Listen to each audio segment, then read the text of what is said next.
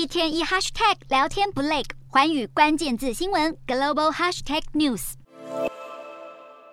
马来西亚大选即将到来，原定十一月十九号投票。不过，现在有专家指出，投票日接近东北季风季节，选举期间有发生水灾的风险，不排除如果发生大规模水灾，有可能会延后投票。那么，这一次投票日定在星期六，预计会有更多选民回乡投票，而竞选期有十四天，也让各政党有更多的时间准备以及调整策略。另外，对于这场大选，马来西亚元首也提醒所有的候选人要保持良性竞争，避免污蔑、煽动和抹黑等攻击性行为。